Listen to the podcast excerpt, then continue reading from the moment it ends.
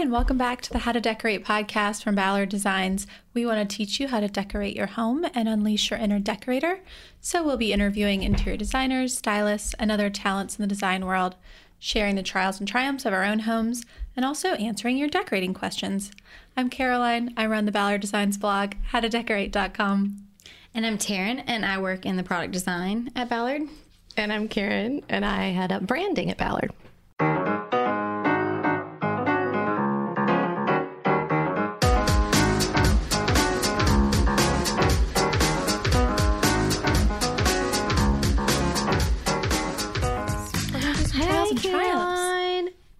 Let's talk about the good, the bad, the ugly. All right, All who the wants to go first? I can go first. Go, Taryn. Okay, so last week I got to go to England and Scotland for vacation. And per usual, my triumph is I picked up a little something I went something. shopping. Not only did I pick up two pieces of art, yeah, two. Nice. Yeah, because I need I need some more wall art now that I have my black bathroom, mm-hmm. and I did the other room with black molding. So I gotta now I gotta like You didn't do your black the wall. bathroom. Did you do it on the last? Did Yeah, she talked about painting the bathroom all black. I thought. Uh, what episode was that? If not, she has painted her bathroom all black. yeah. If not, guys, I did it. you It looks amazing. Yeah. Well, because Miles told me to go all navy. Yeah. I went took it a step and went further. all black instead. Boom. The photos are insane. Drop the Looks mic. It looks great, but now I need to fill the walls to like Right. make it look really cool. Right now it just is black walls. So got some art and I got this sheepskin and we're like at this place. And again, I like to pick up something that is kind of like around like Yeah. regional, like a little bit. you know. Not yeah. It doesn't have to be spot on or like super touristy, but so there were all these sheepskins and of course they were all white and soft and light. And then they had one that was dyed this like aubergine color. And I was like, I need that color. That's right. and of course, David was like, of course, I wouldn't expect any, Anything anything, less. less. There were, you know, a hundred white ones and one colored one, and you you couldn't. I was like, I don't need. I bought. Was We it have- a sheepskin store? What was it? no, it? was like a little. Was it a farm? No, it wasn't a farm. I didn't kill the sheep this time. Um, no, it was like it had like plaids and all the different Like like, tartans. clan tartans and everything, and then they just also had these on the side. So, Awesome.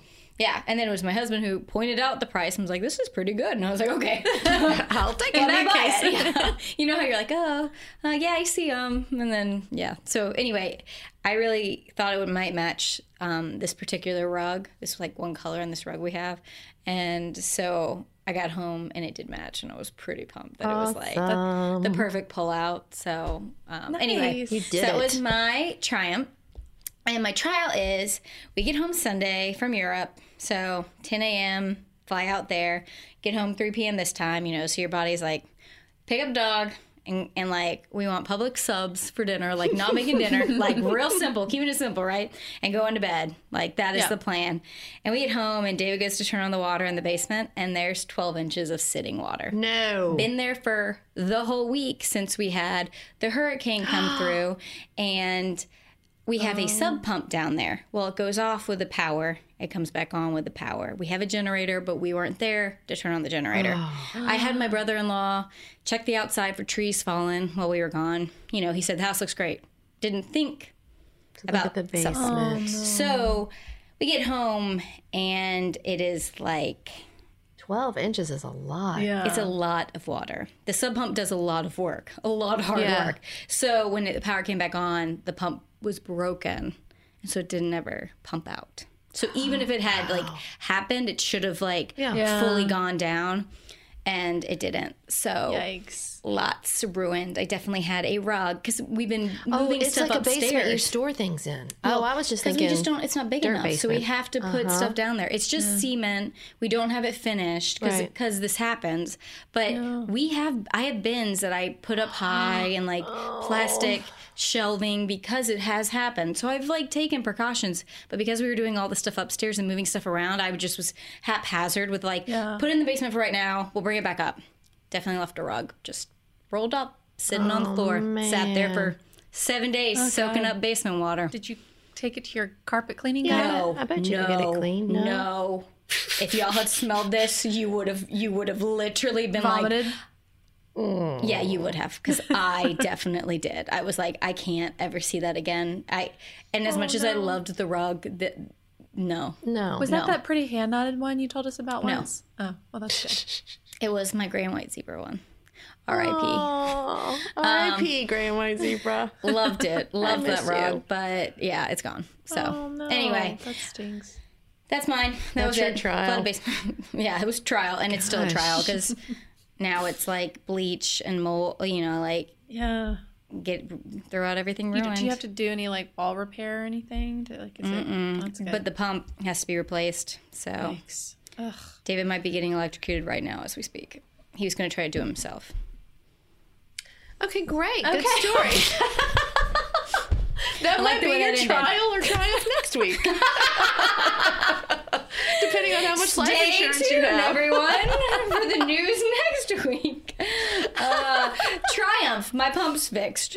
Trial, my husband My was husband, electrocuted. Not so much. Yeah. Uh, anyway, okay, who wants to go next? I'll go. Did I tell you guys about that thing that we went to in New York for work um, called um, does is it called Design on a Dime? Did I? I, I Yeah, Okay. yeah. So did I talk about that on the show one time? I think maybe. So it's a thing that Elle Decor sponsors every year, and it's to raise money for um, people living with AIDS in New York, that- for the housing. Mm-hmm. Um, and I believe they also do it in Miami. So it's an it's an annual event, and interior designers decorate uh, or outfit small spaces in you know like a big hall or a big event space and then they donate everything in that and then people come in and buy everything and all the money goes to the cause well ballard did it this year with suzanne kasler our design partner. And so she um, we had a space. She designed all the stuff that was in it decorated it and ballard donated all the stuff. So i got to attend the event which was really fun. I had never attended it before. And i mean you guys this thing is crazy because they people are lined up around the block to get in. They buy first of all they buy tickets for I don't know how much. I get to go free because Ballard was a sponsor, um, but I think seventy five dollars, hundred fifty dollars. I don't know just to get in. Then you get in and people are running around like insane people buying everything because it's such a good deal. I mean, amazing deals on stuff. Um, so I got something at the event, which uh, was a mud cloth. Have I talked about this? no, I don't think so. Okay. So, um, sorry. Well, you guys were with me in High Point when we went by that booth that had um, mud cloths kind of cut up and framed, and they were different animals. And so, I, I- we're going to have to Google like what the origin of mud cloths are, so people know. But they're they're they're to me they're very African looking, very tribal looking, and they depict animals or plants or and it sort of it almost looks kind of like folk art, very primitive kind of feeling. So there was this big one there, kind of like draped over a something on the floor. I mean, you wouldn't have even noticed it. And I was like, let's because we had just seen it in High Point, and I was so into those.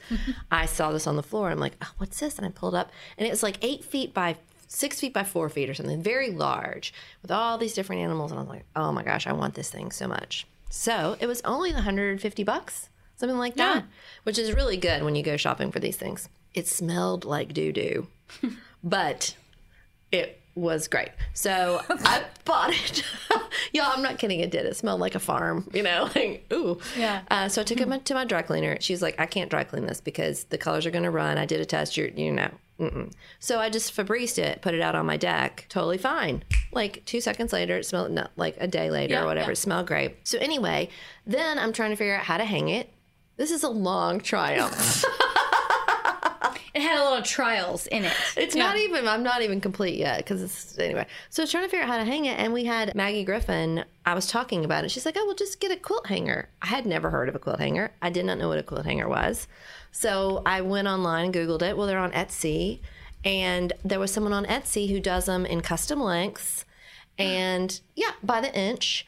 And uh, and and uh, four different colors you can choose from, and I wanted black because my thing's white and black. So I got it, custom made. It was like maybe a hundred dollars or something like that. Nice. Yeah. And so it's super simple. You just stick it in there. And uh, so then my husband, while I was out of town, hung it for me and it already fell down. He's not the best at hanging things. Well, he So decided he tried to hang it with command hooks. Oh yeah, Oh, those well, things he are not. He didn't want to put a hole in the wall. Yeah, and it's like up in my stairwell, so you have to get a janky ladder and get up there and do it. So he was trying to do that, so he didn't have big holes up in there. But um, apparently, it fell down at like two in the morning. But my 16 year old did tell me, he's like, "Mom, it looked really cool when it was up there." So eventually, when it gets up there, it'll be great. Nice. I look forward to seeing Yeah, it. Very nice. same. Uh, so it's not quite uh, final triumph, but I'm excited about. it. I'm glad the smell is gone too. Yeah, it worked like a charm. I feel like that was your sunshine triumph. and Febreze. I think putting things out in the sun really helps. Yeah, it does. It worked like it was perfect. Okay, so it's that like was the sun is like a natural bleach almost. yeah. All right, trial. Oh, okay. Guest room. So this is my never-ending saga about my guest room and my guest bathroom.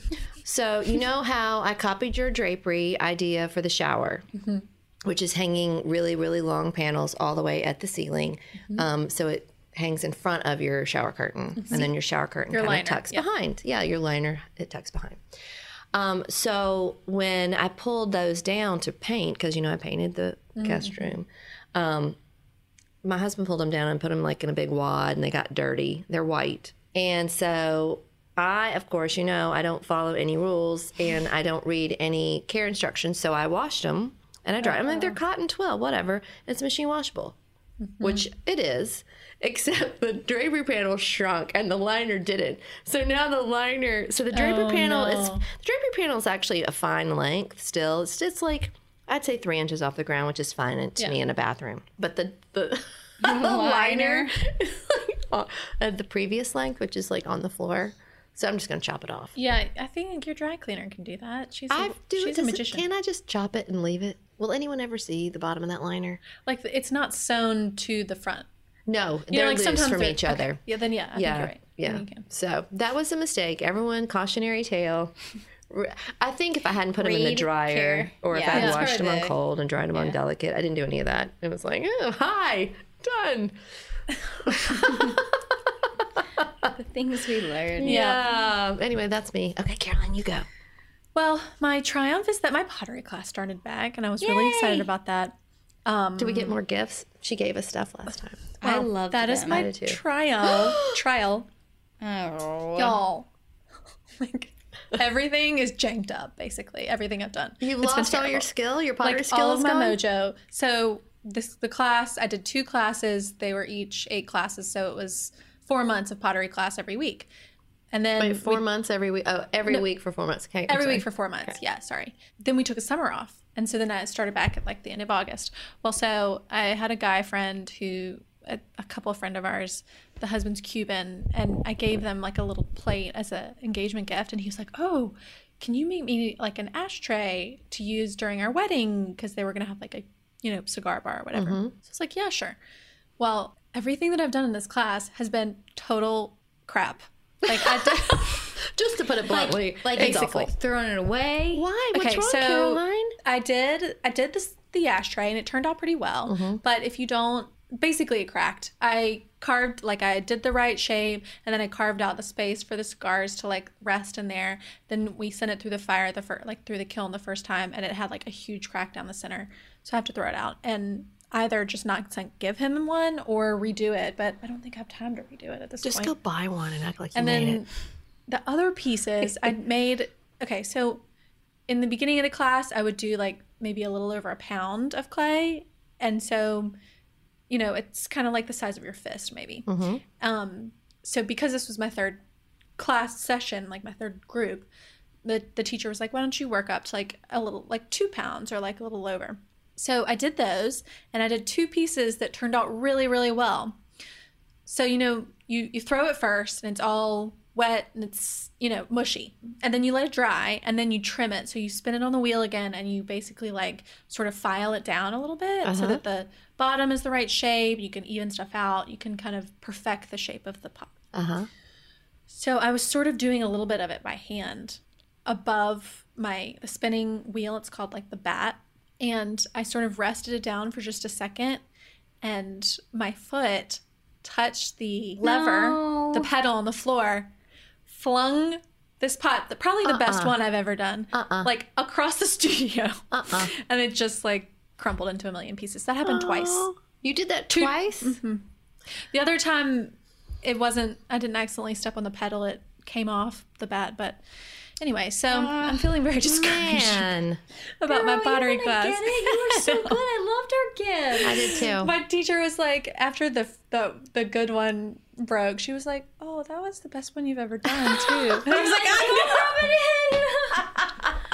Anyway, so worst. gotta You'll get, get your groove back. You will. very disheartening, That but it's is. cool.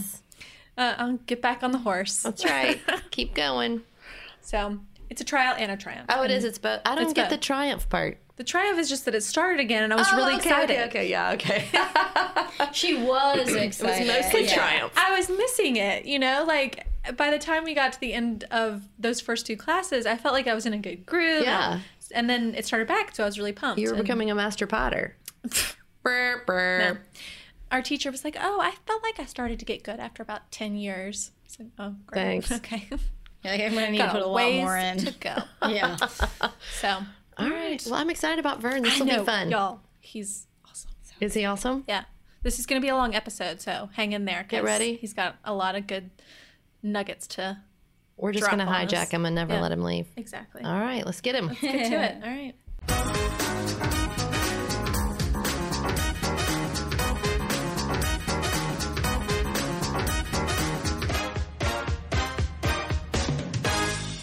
Okay, we are so excited to have today Vern Yip. Y'all all know him.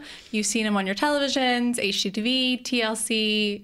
I mean, there's not a channel or a magazine you have not been in. You have an amazing book and a fabric collection. You're very busy. You're a superstar. So we really appreciate you coming by. Thank, We're well, not thank you for having me. This is like the best looking studio I have ever been in. I mean, I've never done any kind of podcast or radio show in a better looking environment. Really? I have to say. There you go, Karen. That's so sweet. Karen's blushing. I am. I'm shopping the room as I'm sitting here. Usually people are judging it, so that's good. They are not. I think most of it's furnished by Ballard. yeah. Well, I get a discount. It's hard not to shop there. so I want to know how you ended up in Atlanta because we were reviewing your history and you went to Georgia Tech um, and you're a native here, which we love, always having people from Atlanta on the show. How did you end up in Atlanta? And then we can talk more about your design career and stuff. You know, but- it's a funny, funny story. I'm Chinese American, and my parents fled China during the Cultural Revolution when the communists came in. And so I was born in Hong Kong. We moved to the US when I was two months old, and I was brought up in a very traditional Chinese household.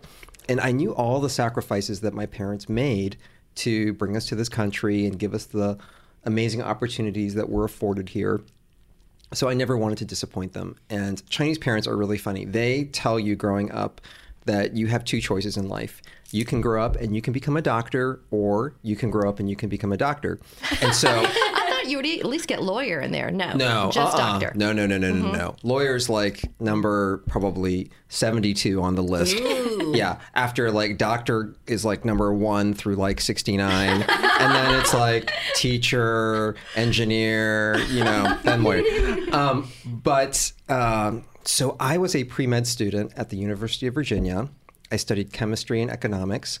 I spent every spring, summer, winter break working at the Transmitted and Transfused Viruses Laboratory at the CDC. I was working on asymptomatic HIV and hepatitis C.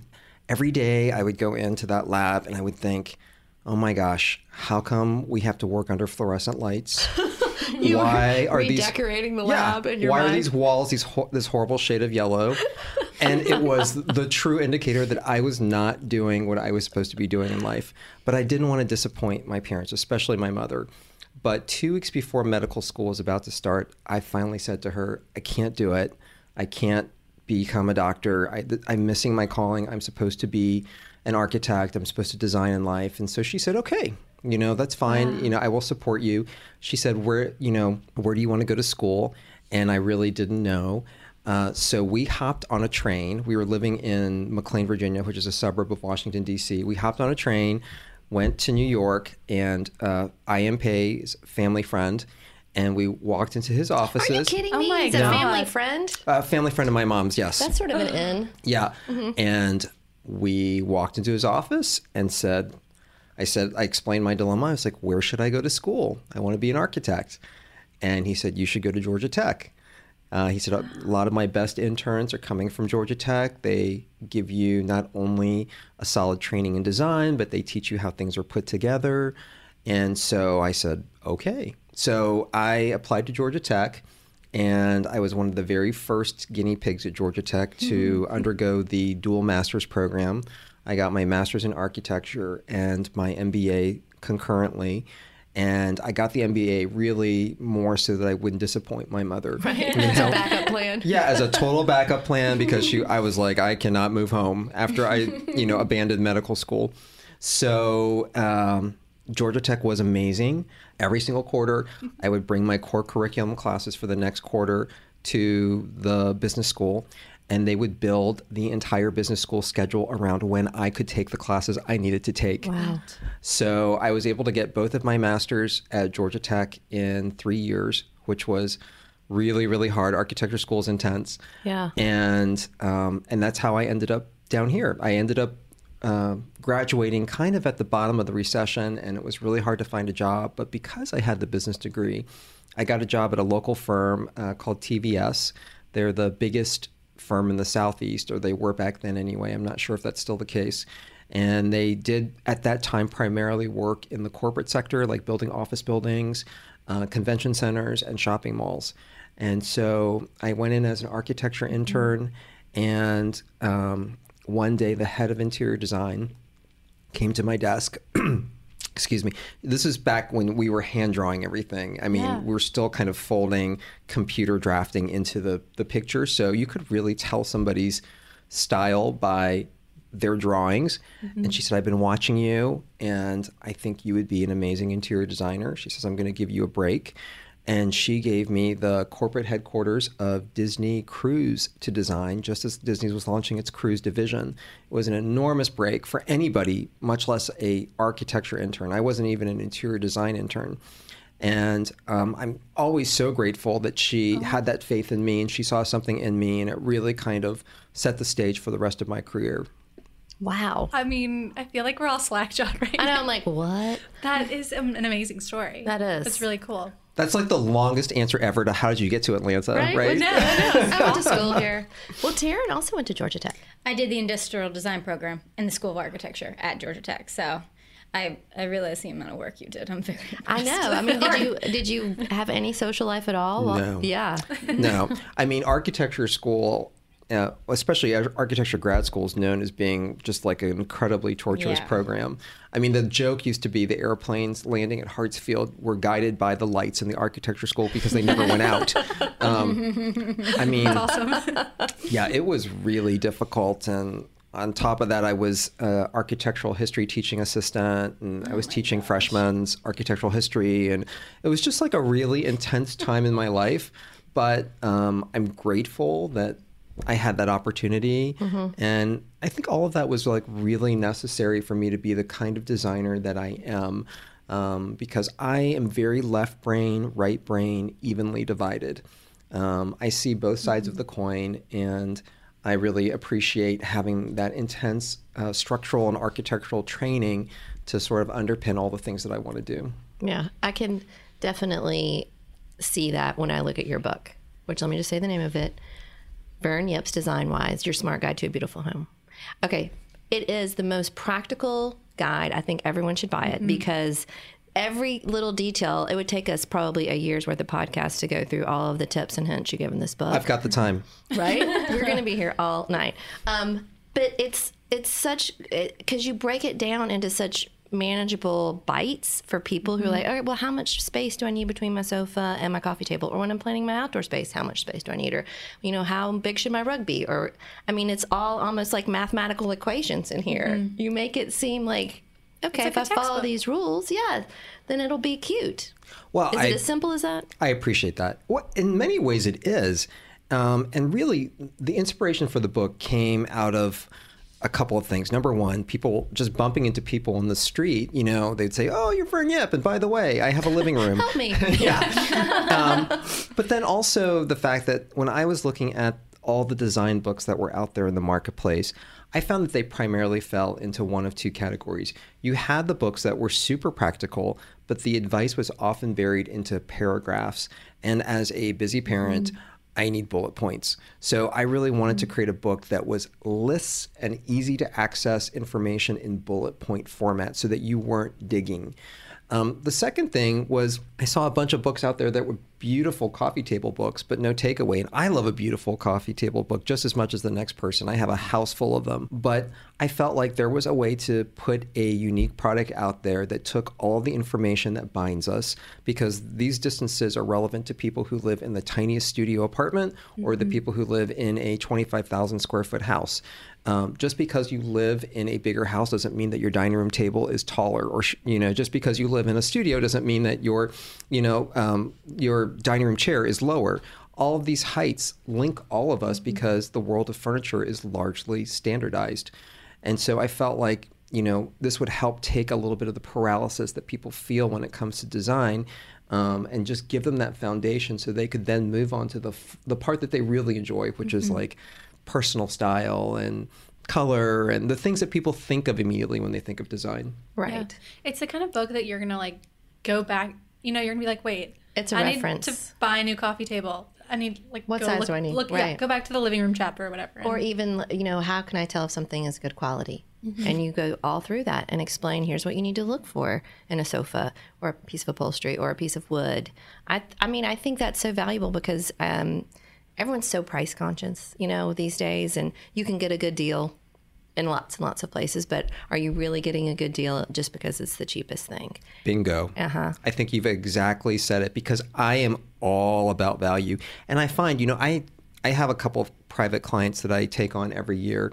And even if people have a six figure or seven figure budget to do the interiors, they want it to look like even more, you know, and everybody, no matter mm-hmm. if you had $5 million budget to do your interior, you know, you your expectation these days is that it looks like a $15 million budget. Everybody wants to get the most value for their money, and there is absolutely no nothing wrong with that. Mm-hmm. But paying the, the least amount of money for something isn't necessarily where you get the value. You have to understand what you're buying, and sometimes paying you know a little bit more to get a piece that's quality and well constructed means that you're going to have something that's going to last you a lifetime. And that's ultimately the goal. We don't want to be in this continuous cycle of replaceable furniture that ends up in a big heap that then ends up you know being bad for the environment and you know leading to even more global warming. So you know it's better to buy quality pieces up front For folks on a budget, how do they do that? What's the best way to go about that? Is it is it you know uh, Craigslist and estate sales, or is it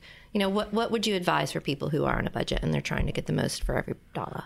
Well, the first thing that I always say to people is number one, do a space plan. That may not be the answer that most people think, but a space plan will tell you how big something needs to be. Does my coffee table need to be a 48 inch square? Does it need to be a 24 by 48 rectangle? Would it be better if it's a circle or an oval? Because even if you get a tremendous deal on something, if it doesn't fit into your space, Yeah, it's a then- waste. then it's a waste, right? Mm-hmm. Even if you spent like a dollar on something and it doesn't fit, so what? Yeah, and don't go fall in love with a square coffee table if around is what's going to work, and then Right. you're all disappointed and you really wanted it and it's not going to work. Exactly. Mm-hmm. So, number one, do a space plan so that you know what you're looking for. Be informed about that. Number two, you know, be informed about you know how things are put together and that's primarily why i put that book out because you can go buy a sofa for you know under $200 at that store that we all know. But but at the end of the day you know after sitting on it for a month we know exactly what where your mm. favorite spot is because there are no springs in that sofa nothing's mm. bouncing back and it's just going to end up in a heap. Yeah. so be informed. So, like, you know, at the back of the book, I have what I call cheat sheets, and it tells you, like, the most important questions to ask when you're buying a piece of upholstered furniture, the most important questions to ask if you're buying a case good or, you know, furniture made out of wood or cabinet or something. So, be informed. And, you know, even if you don't have my book, on you um, there's the internet you know you have the ability now that's what's so wonderful is that we're all much more empowered than we used to be in terms of tracking down the information So did you just Google all this and then put it into a book?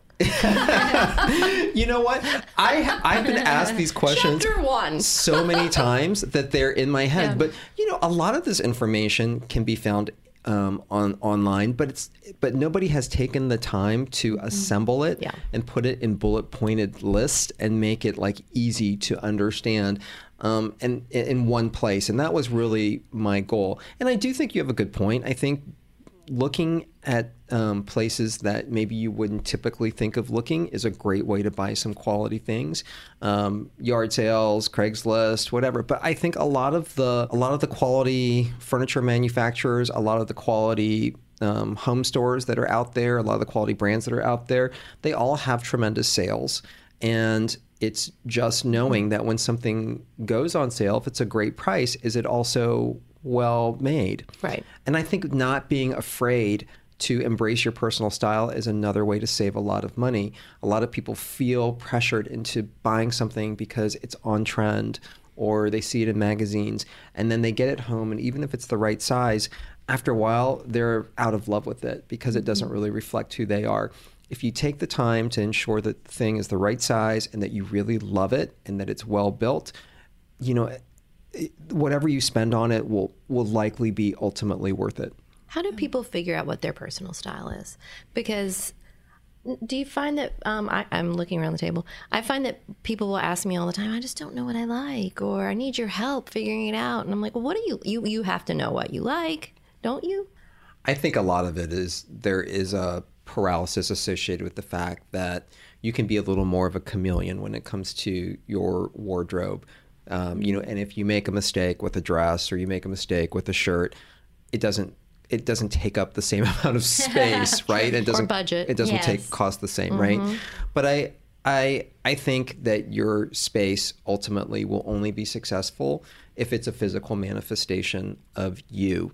And no person I know is one dimensional. We're all multidimensional. And I'm so glad that for many, many years now, we've all embraced this word eclectic, that it's okay to mix traditional and contemporary and Asian and country and whatever. The there you can't just do it willy nilly. Uh, it's actually much harder to pull that look together because you have to have what I call threads of continuity to prevent it from looking like a yard sale. But it, it, it is ultimately more rewarding. So I, I always say to people, if you're kind of confused about identifying your personal style when it comes to your home, uh, and you can't seem to articulate those words, I give people the freedom to go through magazines, to go through catalogs, to go through books, and just tag any image, any image that makes you happy, that really delights you, where you can say to me, I love this. And it could be a picture of a plate of spaghetti. It could be a picture of somebody vacationing in Italy. It could be anything. Um, because what I find is that when I kind of look at the images that they've pulled together, there are oftentimes links um, as to why they've pulled it. They're attracted to bright spaces, or they're attracted to white accents, or they love a certain country, or whatever. You begin to really understand what they're about. Uh, so I, I do think it's a worthwhile exercise to um, force yourself to do that if you can't really say what it is that you love. Have you found your own personal style evolving through the years? You know what's interesting is I think I I grew up in a house full of lots of just beautiful Chinese antiques. But I remember being a little boy and finding it like kind of stifling. Um, and my mother, best mother ever, um, always supported everything I did. She said to me when I was probably around like eight or nine, very young age, she said to me, Go ahead and design your own bedroom furniture. I'm going to have it made. It's not like we were swimming in money, but she knew that from a very early age I had this creative spark and that it was really my thing. Wow. And, and so I did, and I wanted it all to be metal. And like she had all this like chrome metal furniture made. I painted my room For an gray. eight-year-old, this Yeah. is awesome. My son wanted like a Thomas the Tank bed or something. Oh no, I. I With anything SpongeBob, actually. anything shiny. I was like all about anything chrome and shiny. Um, and I remember when I was done, my sister walked into my bedroom. She said, "Congratulations, you live in a bank vault." Um, so I think very early on, I was attracted to super clean, super sleek. And it's funny, I see my son doing the same exact thing. You know, he's like anything modern. Anytime we pass a modern house, he's like, "Oh, I love that house." He loves anything that's like super sleek and super modern. Uh, but over time, I really began to appreciate antiques and I began to appreciate things from other countries and just really sort of trying to figure out well how do these things like layer in together successfully and that's that's when it becomes really fun because when we when we sort of free ourselves to kind of embrace all the things that we love whether it's a shiny chrome bed or whether it's a chinese antique when we are allow ourselves to like say oh it's okay to have those things then it becomes like the, the, then the home is a real reflection of you. Right. It's just getting that assistance to sort of figure out how do I make it work together. Well, then I want to ask you about that thread of continuity because it sounds like that's what leads to that. Otherwise, you've got the mishmash yard sale. So, how do we get our thread of continuity? I think. Um, Did you the- TM that remark, by the way? Trademark it? Oh, I should. Yeah. It's my Vern Yip's thread of continuity. I love how hip you are, TM. Yeah. know. Yeah, so how would you relate again the Chinese dresser with your chrome? yeah. How do you make all that work together? Well, what I say to people is number one, um, not everything can be a look at me moment. Meaning, if you walk into a space and everything is screaming to be looked at, it can oftentimes be uncomfortable. So, sort of decide like, what's my primary layer? What's my secondary layer? What's my tertiary layer? So that things have an opportunity to really have presence. The second thing is, you know, if you're going to have a lot of different styles, a lot of different kinds of things in your space, then you know use a tool like color. Color can oftentimes be a thread of continuity. The the more disparate your lines are, the more you need something like color or a common fabric. For example, you could have that situation that you know we went through this period of time where people really love the idea of having you know eight different chairs at the dining room table you know eight different styles. But it's going to look to me it's going to look a little bit insane unless those eight chairs are maybe upholstered in the same fabric. If you upholster them in the same fabric then there's that thread of continuity that visually pulls all those really disparate items together. Um, it could be a wood tone. It could be a myriad of things. But having those threads of continuity allow you the freedom to then have a variety of, of different styles. You mentioned um, loving antiques and collecting. Is, what is what piece of furniture have you had the longest? I still have the furniture that I made when I was, uh, or eight-year-old that my mother made when I was eight years old. Is it in your That's really children's cool. rooms? No, uh, it's at my beach house, and um, it's it's funny. I've um, I still have all those pieces, and I still like them. It's the craziest God. thing. Are they in your book?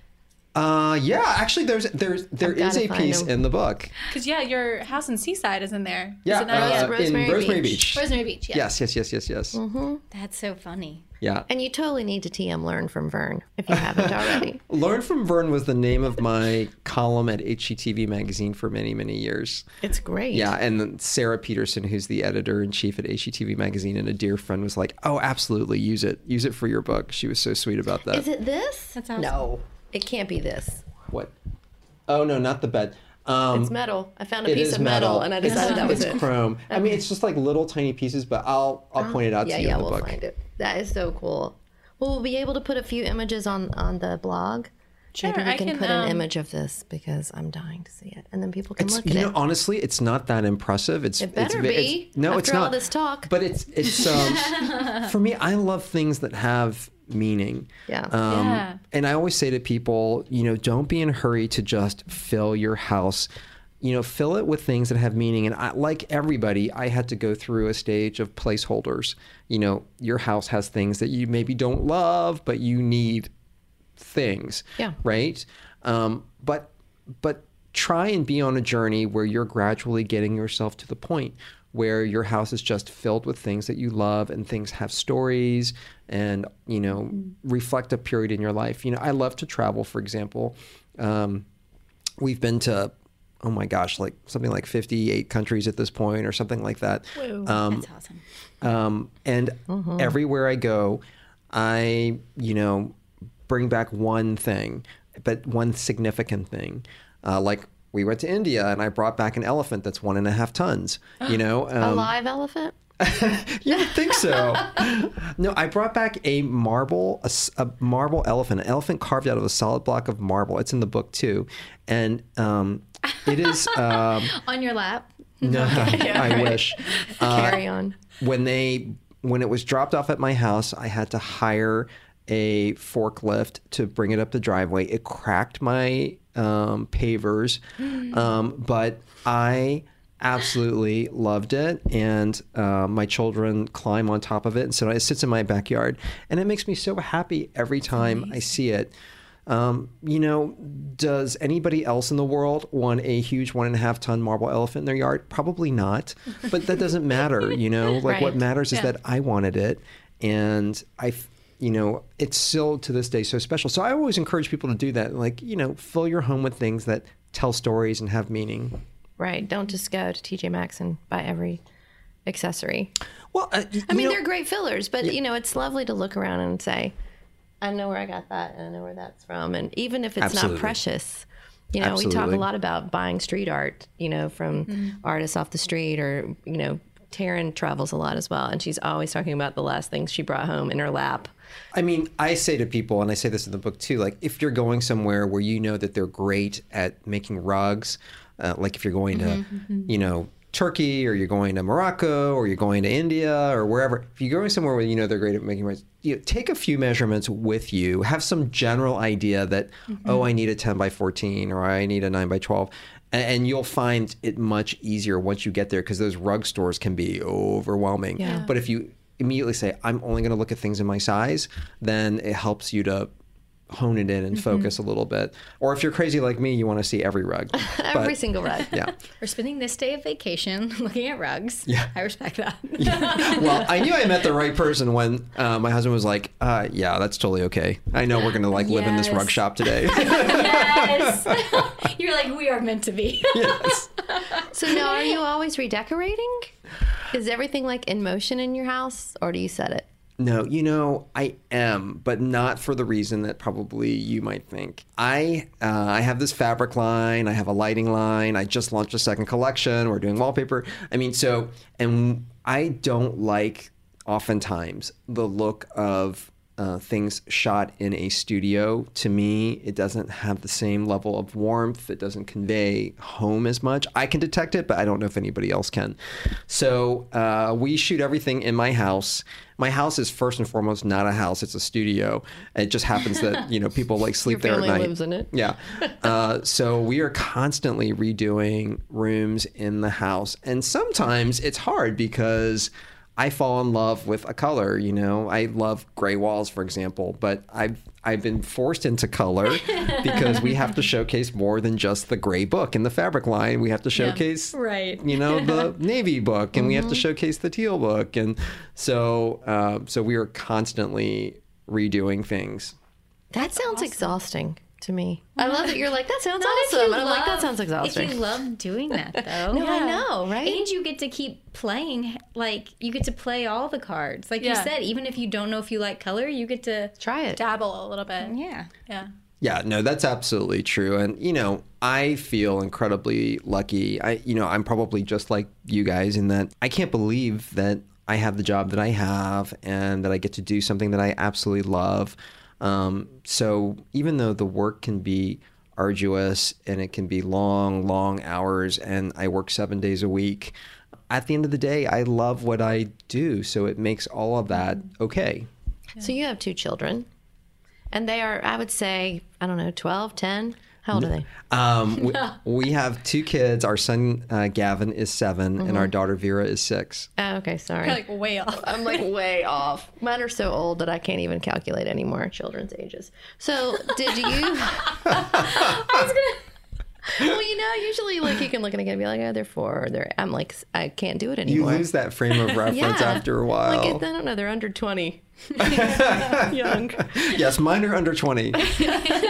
So, did you have to change anything about your home to accommodate children in your lifestyle? I did not. And that is, um, you know, that's attributable to my mom. I grew up in a home full of really lovely, elegant things. My mom spent a lot of time with me as a little boy, probably because I showed interest in it, helping me discern like the difference between something that was beautifully well made versus something that was a masterpiece. And she loved masterpieces, which now, you know, she passed away. And so I've inherited a bunch of just stunning, like museum quality pieces. Um, um, but I grew up in a house where I could look at things, touch things, go into any room. And I remember when um, we were having our first child, Gavin, um, all of our friends who had kids before us kind of said to us, you know, all that stuff on the coffee table, that's going to have to go, and this is going to have to go, and that's going to have to go. And um, I was like, I, I didn't grow up like that. Um, you know, did I break a few things? Yes, um, for sure. But I know firsthand that being able to interact with those items one on one and being able to get up close to them and feel how smooth they were or feel their texture or whatever made a huge difference for me and made me very, very sensitive to interiors. Um, and so we just took the same approach with our kids. And have our kids broken a few things? They've broken like one thing. Um, but it's okay because at the end of the day, even though the thing they broke was something I wish they hadn't broke, it means that they're growing up the way that I did it with a sensitivity mm-hmm. and an understanding of space and interiors. Well, they'd still break something even if you didn't allow them to touch things. You know what I mean? Yeah. So it's not like it would have been any different had you done it a different way, but they also get that that one-on-one experience, which is nice. Absolutely. And Yeah.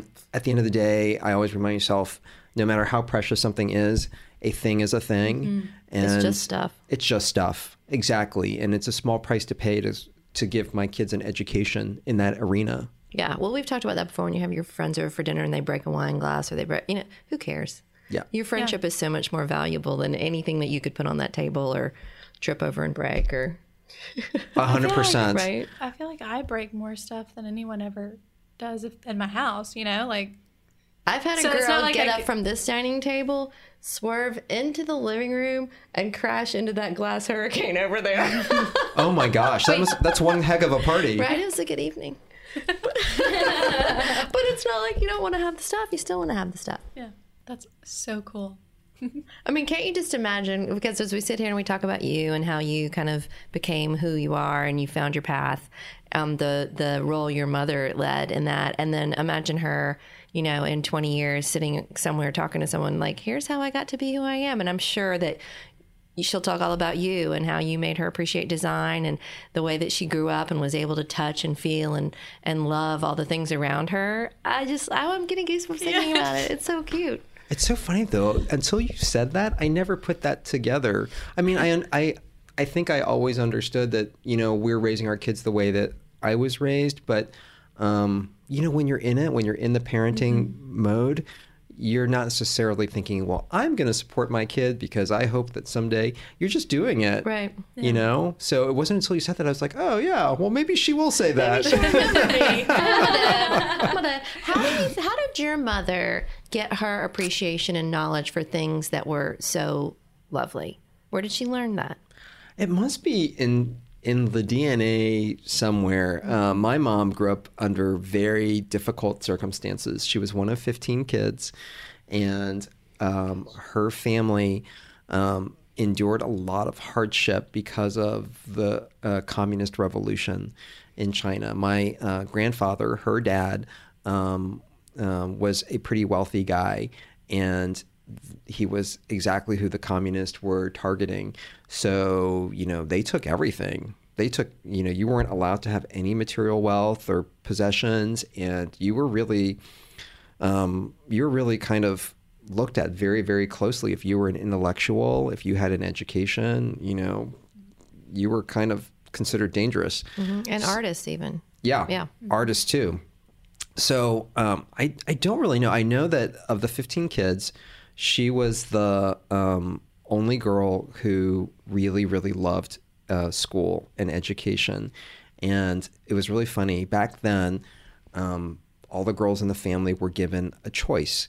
You could either have, um, when you got to the age of, you know, going off to college, you could either have a college education, they would send you off to school, or you could have a set of all new appliances. And back then, I know that sounds crazy, but back then, especially in China, a whole set of new appliances, like kitchen appliances, Yeah. was a big deal. Like so much Yeah. so that they would put it on the back of a truck and they would put a ribbon on it and they would parade it through town. You Wow. know? Whoa. And Was it almost like a dowry or I mean, do they have did that girl at that point have a house for all these appliances? You know what I'm saying? well, it was like sort of expected that you would be like young when you got married Uh-huh. and so all this that. was like start your helping family. you start your life. Yeah. Okay. Um, but my mom was the only girl who said, "I don't want the appliances. I want the education," and she um, she was for for that reason she was really like the apple of my grandfather's eye. He loved the fact that she really emphasized education, and that's something that she really um, emphasized with me as well, and we emphasize with our children. Um, so.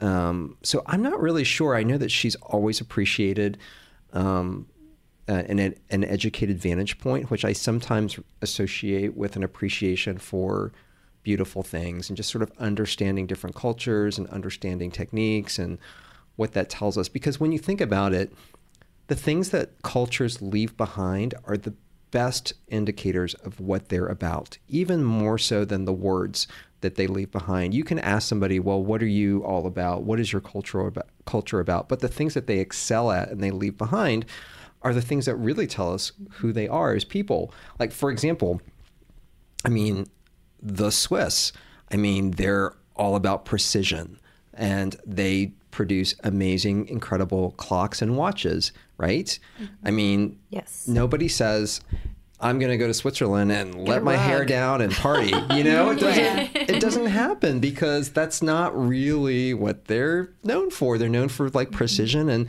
that's so ingrained in their culture. And I think that's a beautiful thing. Um, whereas like, you know, if you go to Rio, you know, I mean, nobody says, "Oh, I'm, I really want to watch from Rio." Mm-hmm. I mean, time really isn't that important there compared to other places, but they excel at so many other things. You know, that is where you want to let your hair down. That is like sort of taking in life in full color, and so you know, I think it's a lot about just sort of um, appreciating all these beautiful things that everybody on, in the world has to leave behind, and I think she was just super intrigued by that. What's your favorite? Where's your favorite place to travel to? I love uh, Southeast Asia. Thailand's just a really magical place. We especially love the northern portions of Thailand, like Chiang Mai and Chiang Rai. Um, Have you been there, Taryn? I've been to Chiang Mai, and it was yeah. stellar. Oh my gosh, yeah. What did, what did you think? I'm I'm with you. I love Asia. I, I love Southeast Asia because it's just so opposite from here that I don't know. And the people were so welcoming, and it was beautiful, and we did the whole elephant experience, and yes. yeah, so it was pretty awesome. Yeah, I'm trying to figure out how we can have an elephant, like a real one. Yeah. I'm, I'm done with the one and a half ton marble one. I need a real one now. I've moved on. And the food there. I don't know if they let you have that in town in Atlanta. I don't know. I'm totally joking about having a real elephant. I would never do that. I would never do that. But I have a real Beautiful. appreciation and Yeah. affinity for them. They're beautiful. I think there's an elephant sanctuary in Tennessee somewhere. I think Pretty you're sure right. there is. I think you're absolutely right. There you go. right. You can just go up there and visit. Done. Or And- you can go to Or Thailand. you can go to Thailand. That's yeah. true. Better plan. That's a better plan. yeah, but like even the north there, I think yeah, it just was so green and lush, and the little town with the borders all around was so cute, and we had some good street food, Yeah. which I was really scared about, of course, and then it was amazing. Well, there are definitely parts of the world where you should be more cautious about street food, but Thailand is totally okay for the most part. And um, I, I love it for all the reasons you've articulated, but it totally doesn't hurt that Chiang Mai is also considered the uh, craft center of Thailand. It's where all the things are made, like all the wood carvings, all the weavings, all the silver. It's all out of Chiang Mai. So, you know, there are many Wow. days in Chiang Mai of just Shopping. shopping. That sounds fun. We need your list. Yeah. yeah. Do you have a shopping list that you can give us? Oh, I do, but it's going to cost you. really? Yeah. Like what? I don't. I, I see lots of things in this room. I got a bowl of raspberries here. awesome. Yeah. Do you have any decorating pet peeves when you walk? Do you have your biggest one when you walk into someone's home? You're like, oh, again. You know, Come I on. would. I would say getting an invitation to somebody's home is probably. Okay, first of all, you're the nicest guy. Are you really going to say I don't have one because just come have, having me come over is nice enough? Oh no, no, Okay. I'm totally not going to say that. oh, Let the man finish. Come sorry. on. No, I, I was going to say, you know, I think getting an invitation to someone's home is just about the best invitation you can get because if they've done it properly, which means that they've really like made it a reflection of who they are. It's an invitation to get to know them. You know, your space should be a manifestation of them. So, you know, I've been in a few places that you might at first think, oh, this is so pulled together. This is so pretty. But it also can be really vacuous if it doesn't reflect the personalities of the people who live there. And I understand not everybody has time or whatever, but you know, you can't tell me that um, it it really reflects your personality to have your sofa, love seat, and chairs all match and be the same Right. lines and same fabric, and that your coffee table and your side tables should all match and be the same line. You know, that says to me you're probably very busy and you, you probably haven't had the time to think about it, which I could appreciate as a parent to two kids and four dogs. But I, I do think ultimately it's going to be so much more rewarding if you really take the time to think about what it is that puts a smile on your face. Because if you can't walk through the front door of your home and immediately say, This is where I want to be more so than any other place on the planet, something is wrong. Mm-hmm. If you are sitting at work and you're pining to be somewhere else, if you're thinking, I would rather be at a five star resort than come home, that means you need to change what's at home mm-hmm. because your home should feel like you're on vacation when you walk through the front door. Um, and I think having it reflect you and your personal style is like having your own personal resort. So it's worth it's worth it to to spend the time to get it there because it's where you're going to spend more time than any other place. It's where the most important moments of your life unfold with your family and friends. So spend the time on making your home uh, a real reflection of you and, and making it feel like it's an everyday vacation home. I think that's Great advice. such a, really such great advice. We're gonna package that up. If it and isn't just your favorite it on every place, then- Yeah, I haven't ever thought you about feel it like that. I love the idea of it being your own personal resort. I mean, this is so true. Yeah, it Like- should be what you love. Yeah. Yeah, because nobody nobody at the end of the day walks into a hotel room and falls in love with the decor. What they fall in love with is the lack of clutter, the lack of whatever. It's finally, oh, I don't have a ton of stuff like lying on the floor and mm-hmm. whatever. but there's a way to achieve a better version of that in your own home. I mm-hmm. mean, instead of having just banal, you know, everyday decor, you can have stuff that really makes you happy and you can think of ways that you can organize and get get rid of the mm-hmm. clutter. Right, be tidy. Do you have any good hints and tips for uh, organizing children's stuff? Their toys or their, you know, they just have stuff. Yeah, kids have stuff. So do adults, though. Yeah, we true. just have different stuff. um, and you know, parenting is always a very touchy subject because everybody does it differently. So I don't want this to come off as like you know, this is how I do it, and this is how what you should be doing too. I'm just going to say this is what worked for us. Um, first off, you know, we taught the kids very, very early on that when you play with something, you can play with it as long as you like, but when you're done, it goes back to where it's supposed to be. So just having a place for something is important, whether you're a child or an adult, knowing where it goes and getting rid of the stuff that they don't play with anymore. There's a child out there that could really benefit from that toy that will love that toy. So you don't have to have a million things. You just have to have the things that you really love and that inspire you. I believe in closed storage. You see so many images in magazines and in catalogs of these beautifully decorated open bookshelves where all the books are white and all the objects are white. I mean, that looks great, but that's not reality. Right. And at the end of the day, we all have stuff. So, you know, having your home be a more calming experience, having your home be more resort like means oftentimes just getting things out of sight, which means closed doors, cabinets with doors, drawers that are solid. You know, I mean, the glass front always looks great, but you then spend a lot of time making it look pretty behind the glass. So having a system of closed storage and having it accessible, I think, is really important. I bet everyone has their one hiding place where they throw things if people are coming over. Mm-hmm. Where is it? Well, Your number one. Yeah, I would- where's your hiding place? Uh, you know what? So Last I've, minute. Yeah. I've gotten to the point where I've gotten rid of the hiding place, but I did have a hiding You're place for a long time. And I say I say to people, that's not a bad thing necessarily. It is better to have one place where the chaos lives versus having a little bit of chaos everywhere. If you can make 90% of your home like enjoyable and clean and peaceful and you need to have chaos, centralize it in one location. Agreed. Consolidate your mess. Have all the mail in one spot. Not, you know what I'm saying? I- yeah. Ugh, that makes me crazy. It totally makes me crazy even thinking about it. All right. So should we have a dilemma? I think we have a we have a dilemma for you to help us with. Okay. Mm-hmm.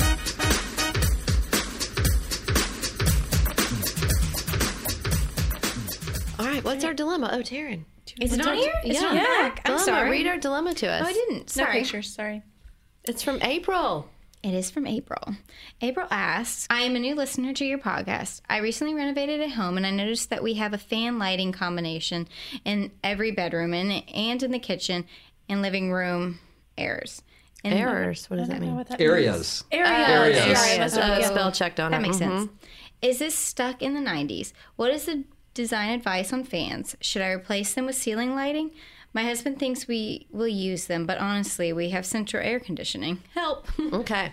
Vern, what? So I, you know, anybody who's familiar with any of my work on television knows that, especially on Trading Spaces, you know, I did the first season of that show, and now it's coming back. But I, the first thing to go is the ceiling fan.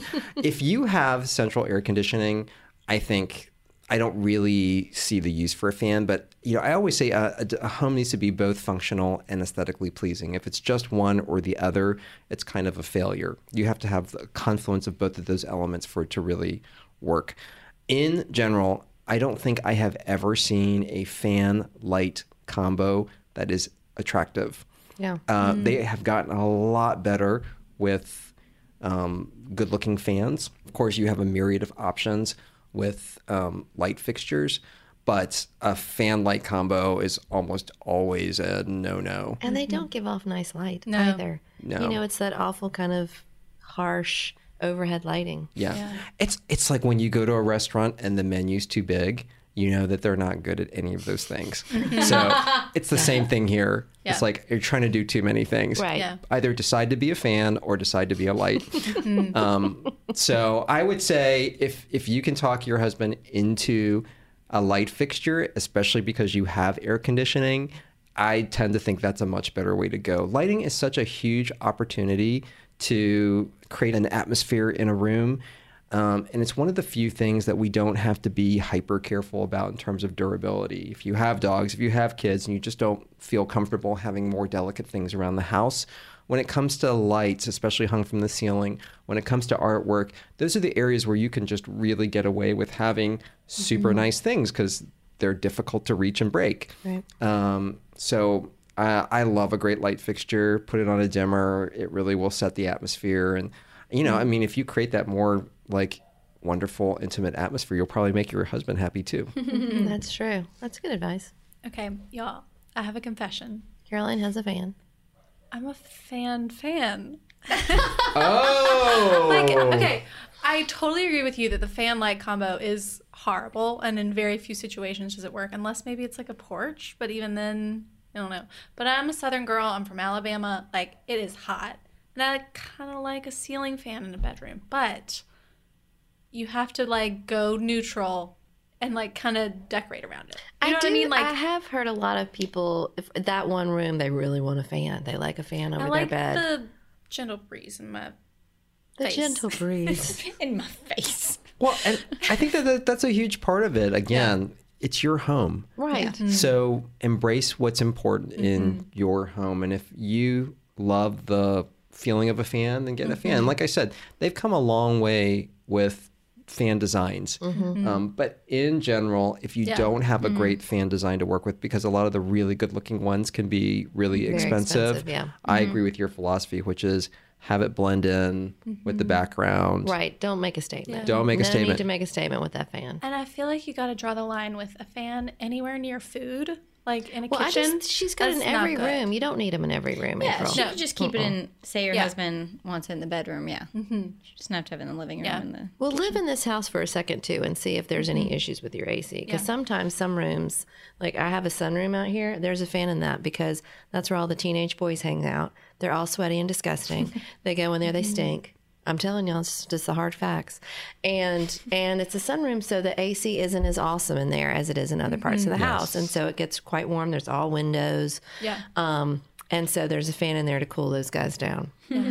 but you know, I think you need to kind of live with your home and know, like, okay, the AC works fine. I don't need a fan in every room, and I do like a breeze on my bed or whatever. And Yeah. but 22 fans is too many. April. Yeah.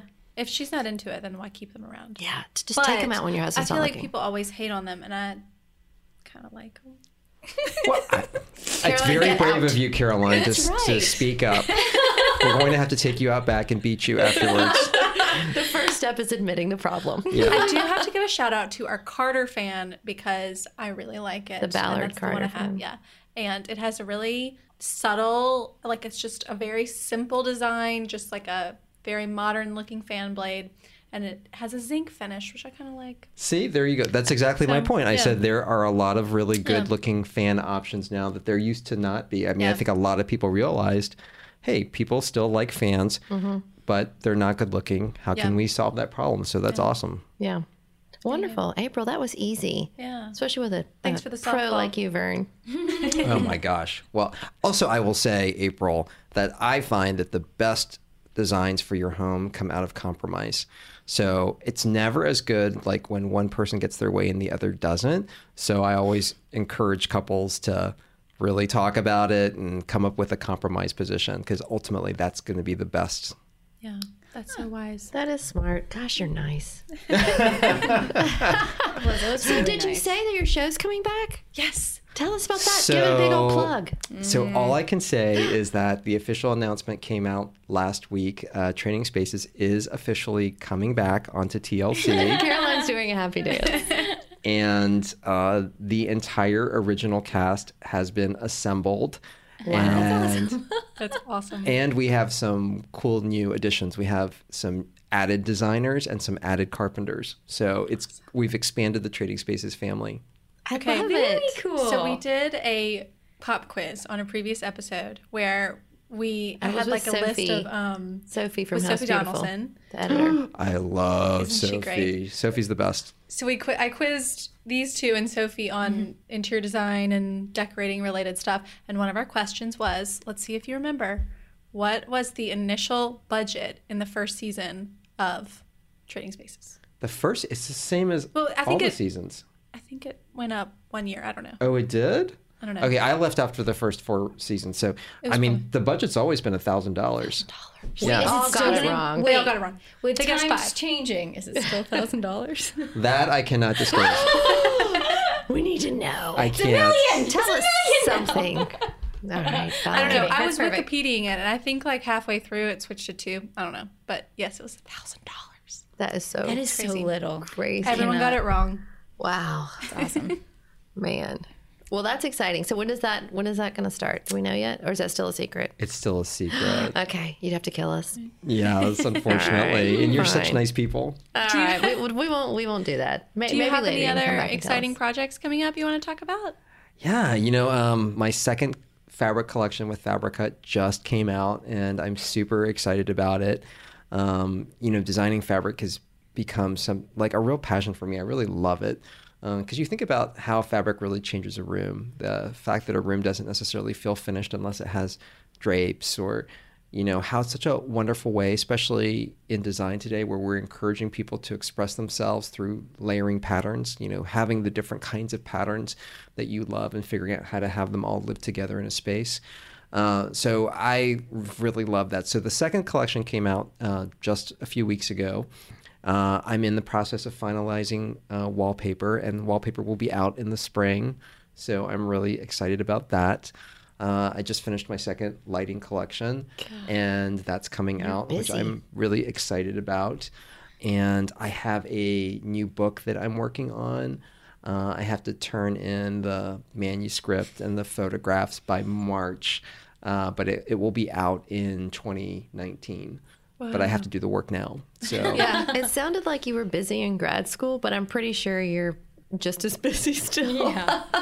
yeah, it's um, I mean, that's a lot. it's a lot. It's it's really really uh, it's really a lot on my plate, but I love doing it all. Um, it gives me so much joy, and you know, um, you know, my husband and I both work, um, you know, out of our house, which is essentially an office. Uh, if I'm being honest, our house is an office. And our kids are there 24 7 with us. And so they get to sort of see us pursuing what we love with passion and vigor. And, you know, they come in and, you know, we've set up our offices so they can come in and do their homework or sketch or whatever. And so I think it's really important to show your kids by example what you hope for them. You know, you can tell them all you like, but you have to live your life um, the way that you hope that they will live theirs. And so we're hard workers, but we're hard workers pursuing things that we really love. And I'm hoping that they're absorbing all of that. That's very Sounds like are, inspirational. so. Taryn, you listening? Yes. Okay. Just checking. All right, cool. All right, I think that's our show. It was a good one. It Probably one of was. my I felt faves. really good. Strong. Yeah. Solid. solid, job, guys. Vern. Yeah. Oh, good. Yeah, all of that was lies, by the way, for your learn it. entertainment purposes. He doesn't even have children. No, not at all. Completely rented. Where should people follow you? I'm, if they probably are already, but Yeah, so I'm, uh, you know, like everybody else, I'm on social media. So you can follow me at, at Vernyip Designs on Instagram, Twitter, and Facebook. all right. Wonderful. Cool. Um, that's our show. Thank you so much for listening. We would love for you to leave us a review in Apple Podcast and subscribe to the show and follow us on social media at Ballard Designs. You can find all of the show notes to this episode at howtodecorate.com slash podcast. And you can send your decorating dilemmas, your questions, to podcast at ballarddesigns.net, and we will have some other fabulous designer answer your questions for you. Be your little interior designer. Excellent. Until next time. Happy decorating.